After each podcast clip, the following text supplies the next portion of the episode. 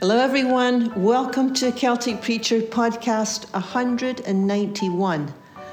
One of the things that causes us a lot of suffering is having a comparing mind.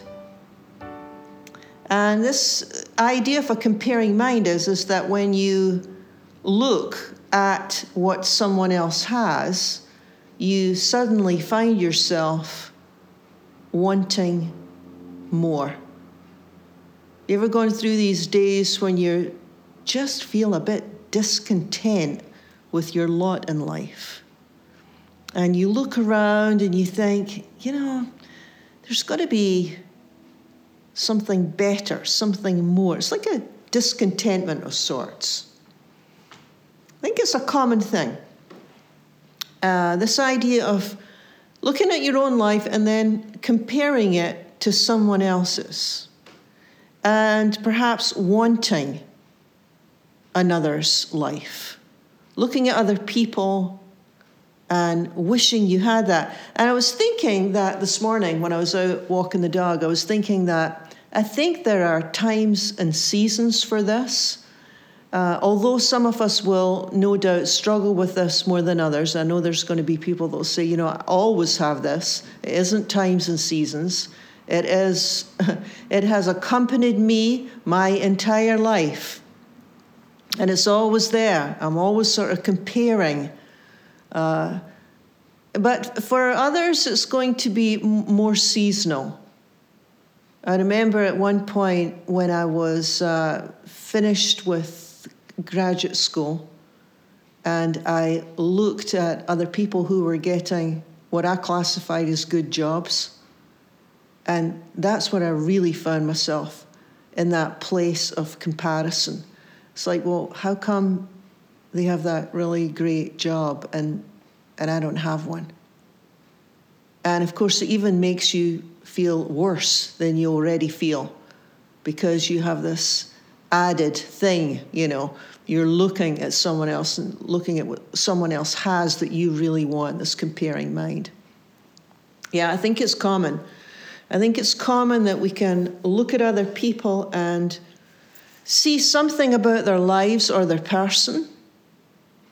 And uh, yeah, maybe even at your core, you're a content person.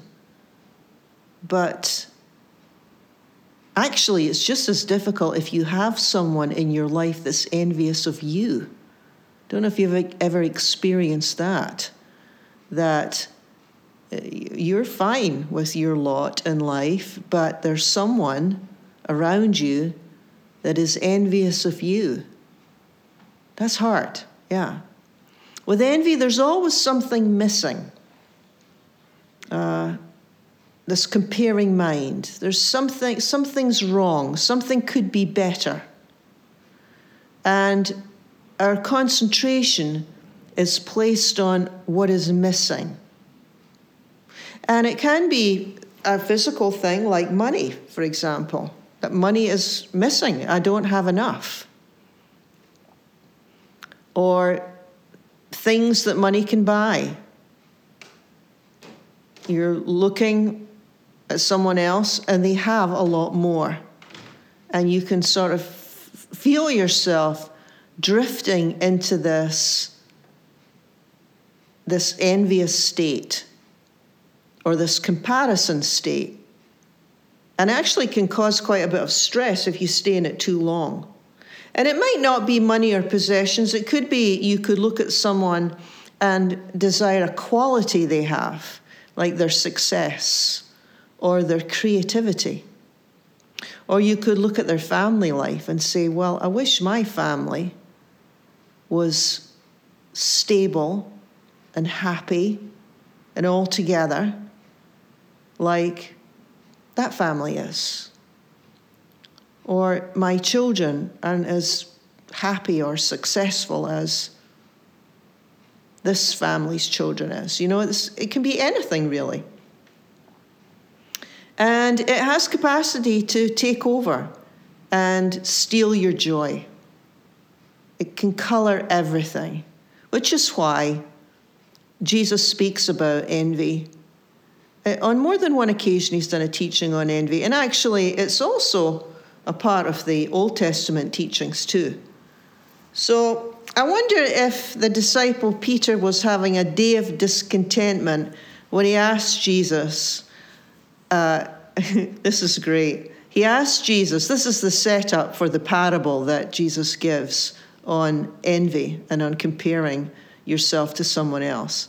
It's Peter, and he asks Jesus what special reward or benefits the 12 disciples would get for following him. And we're in Matthew 19, 19 and 20. And the idea is, as Peter is saying, you know, he's been following Jesus for uh, some time now, and he's given up a lot. I mean, these men and women were truly committed. They, they're, they're with him daily. They want to learn his way of living and being in the world. And they had to sacrifice a lot. They, they had to give up certain things so that they could do this, right? So they're committed. They're not like the others who just hang on for a short time, hear the teaching, and then if it's not going accordingly uh, the way they want it to go, then they just leave. They're not like that. They're, they're committed. And so Peter says, You know, we're really, we've given up a lot for you and everything, and I'm wondering if there's like some sort of special benefits for us. You know, something special because we're, you know, we're serious about following you. And of course, if you know anything about Jesus' teaching at all, he never asks, answers questions uh, in a straightforward manner. What he does is he discerns the problem, he pinpoints the heart of the matter, and he zeroes in on the real problem, not the apparent problem, not even the question. He looks below the surface at Peter's question. And he sees in Peter and all the others a weakness, a frailty, that's the old biblical word, a frailty. It's a, a particular kind of pain that rarely anyone will admit to. And that kind of suffering is called envy. Now, people will admit to all sorts of weaknesses and sins and addictions. They'll say they're angry. They'll say that they're impatient. They'll say they're intolerant. But you'll rarely hear someone actually say it out loud I'm envious. Now, I have heard people say it, but I'm, I think it's rare. Uh, I think it's a hidden thing. Uh, I wonder if there's a, a little bit of uh, shame and embarrassment about it. You know, I think, I think that's why people are, are very hesitant to admit that they're envious. I think they, they're a bit embarrassed by the whole thing to actually admit, and maybe even admit to yourself that envy has a hold on me.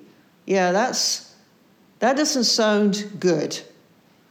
I mean, nobody really bothers if you say things like, if you say, ah, oh, I've got such a bad temper. I'm so I'm get so short tempered," or "I'm so impatient." It's like, yeah, people go, mm, yeah, pretty common.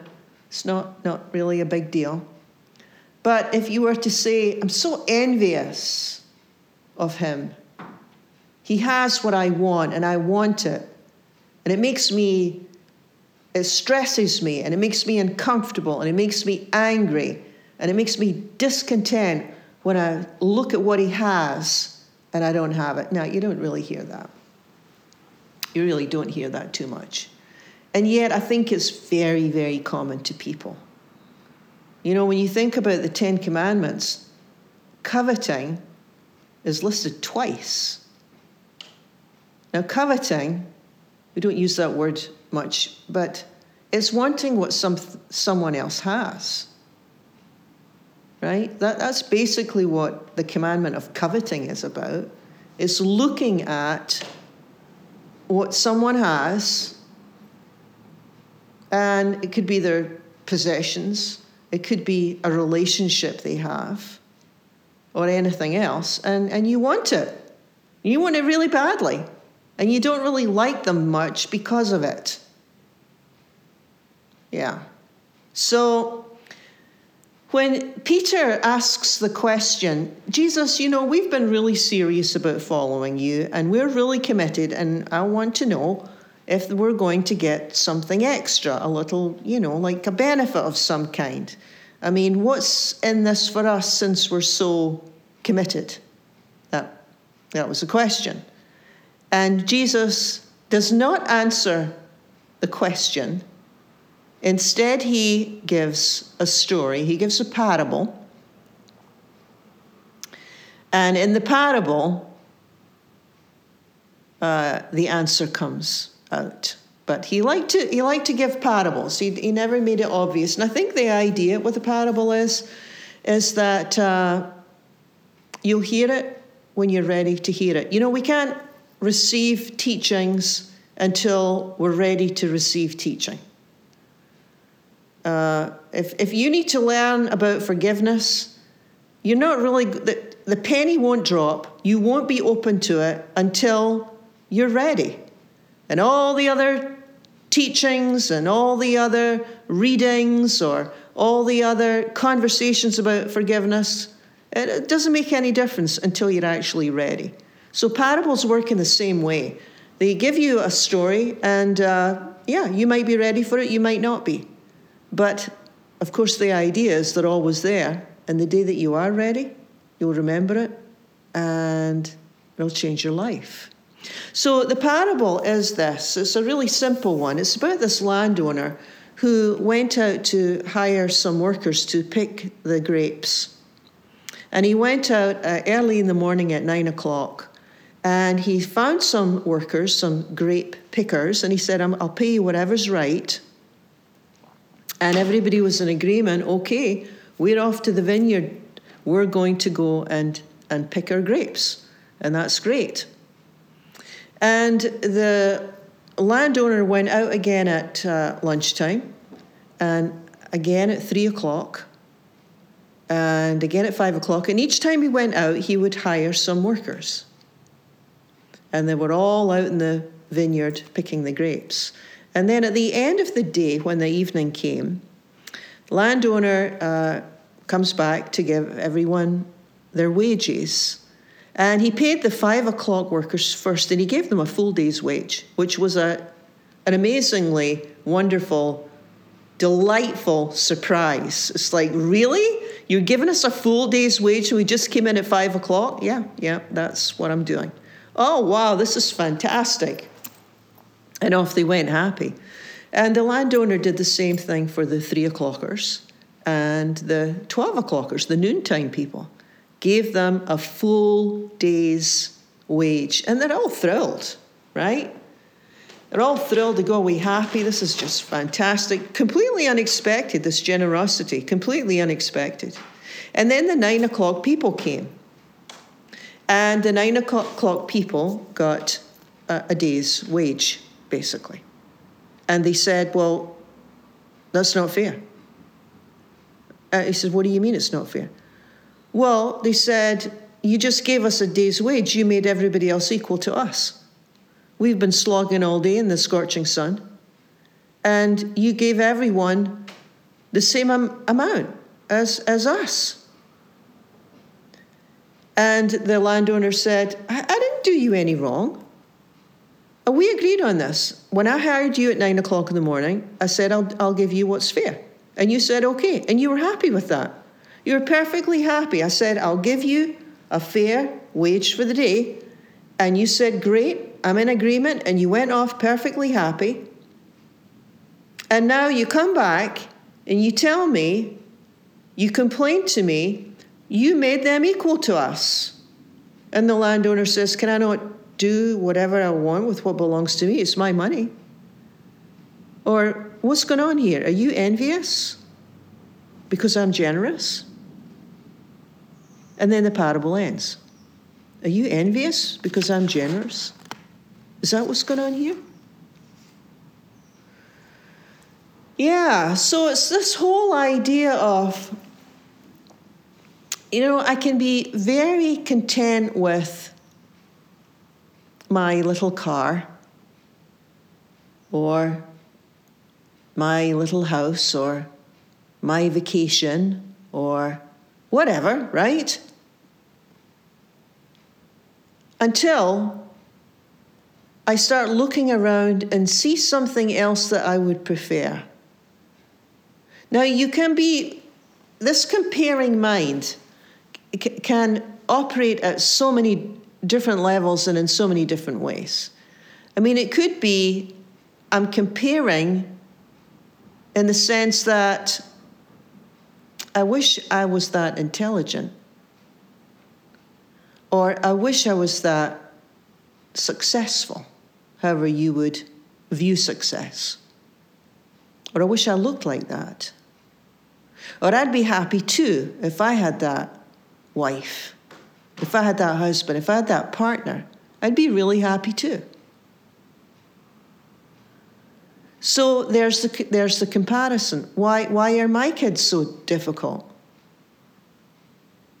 Money, position, influence, creativity, age, whatever we desire, health, whatever we desire that someone else has. And when this comparing mind surfaces in a home, in a group, in an organization, at work, it in, it invariably leads to criticism of some kind. So the, the line here in this text is the workers grumbled against the landowner. That word grumble is a great word in the original language. It's gogidzo. They muttered. They were discontent. They criticized. They complained. Yeah, when you're muttering, when you're discontent, when you're criticizing, when you're complaining, what is going on? What's going on there?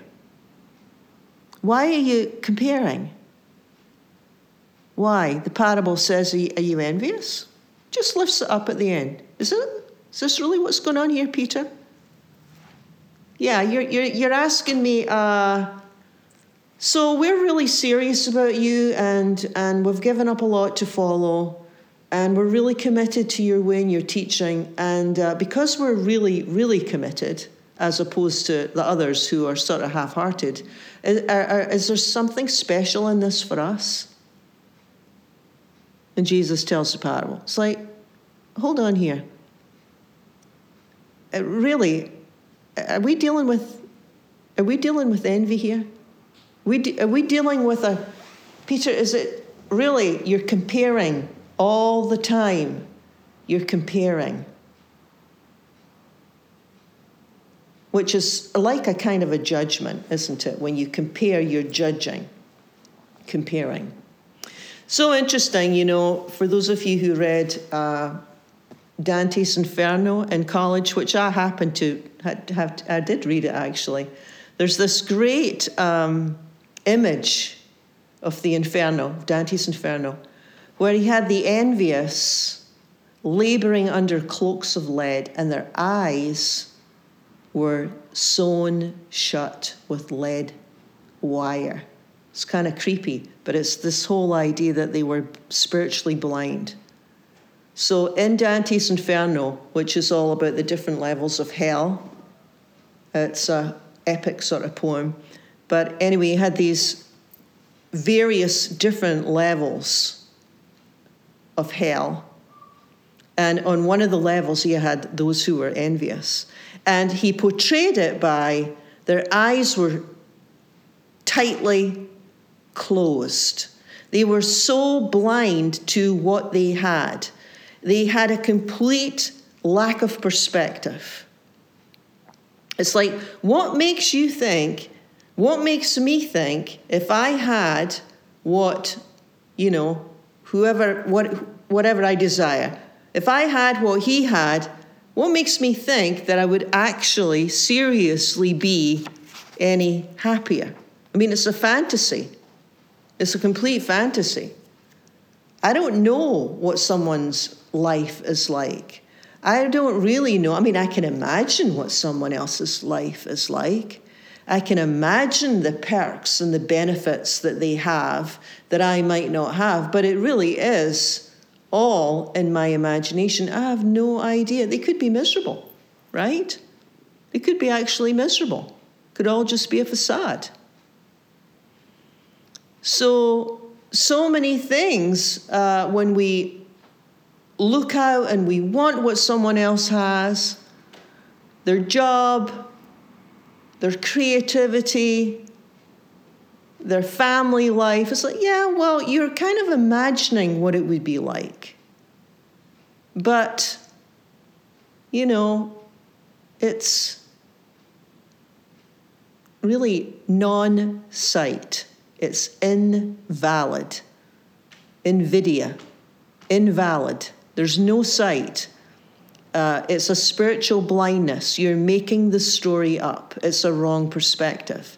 Eyes sewn shut. It's your imagination. It's one big, elaborate story. Yeah, that's what envy is. That's what a comparing mind is. You know, comparing mind when it gets to the point where it's stressing you out and when it makes you miserable and when it makes you sad and when it makes you anxious because you don't have what you want and you're frustrated, that's when it's gone overboard, right? The comparing mind is can be helpful to a point, right? But as soon as it starts to take on a life of its own and stresses you out and you're not satisfied with what you have and you don't like where you live anymore, you don't like your family, you don't like your car, you don't like your job, you don't like whatever, doesn't matter. Yeah, something's gone wild. And, and on actually, on a very practical level, one way to deal with comparing mind when it arises, because it will, is simply see it for what it is. I mean, it, it's like you're exposing it in a sense. It's a, a flag that comes up, it's a red flag that comes up. You start to think about these things and you start to get envious, and then you can actually, in a very gentle way, just expose it. It's like, well, it's a nice story you're telling yourself, but uh, you know, it's a fantasy. It's an idea. You don't know what that other person's life is like. You have a very limited perspective, you have an invalid point of view. It's actually not even necessary to be embarrassed about it or ashamed of it. I think it's more of a flag that's saying, okay, I guess I have an emptiness here. But I don't think I'm looking at the right place to fill it. So the emptiness part's fine. I mean, Jesus spoke about that all the time. He'd say, Are you empty? Are you feeling like there's something missing? Yeah, well, there is. You know, you're human. There is something missing. So come and, you know, follow me, join yourself to me, and uh, I'll fill you up in a way that you won't, you won't be so hungry. I'll fill you up in a way where you won't be wanting after things that will never satisfy. And, and looking over the fence at what someone else has, that's never going to work for you. You know, that's never going to satisfy. And you know, if you get it, you'll just go on to the next thing. That's, that's, the, that's the awfulness, you know, that's the hell of it all. Because when you actually secure it, and when you get it, and then, well, I just want a little bit more. A little bit more of what? Well, whatever. Doesn't matter. Because I've always got this, this, this comparing mind, this need that always wants just a little bit more. Yeah, that's really what I think one of the things that Jesus was pointing out to Peter. It's like, Peter, don't even go there. Don't even go there. Uh, you'll never ever be satisfied if you keep comparing yourself to other people and, and want a little bit more. Yeah, so there's the prayer and there's the heart cry. You know, God, help us with that. You know, when we are empty, when we are restless, help us to look in the right places to be filled and help us to look to you. Well, thank you for joining me. You've been listening to Celtic Preacher. Join with me again next week for another episode.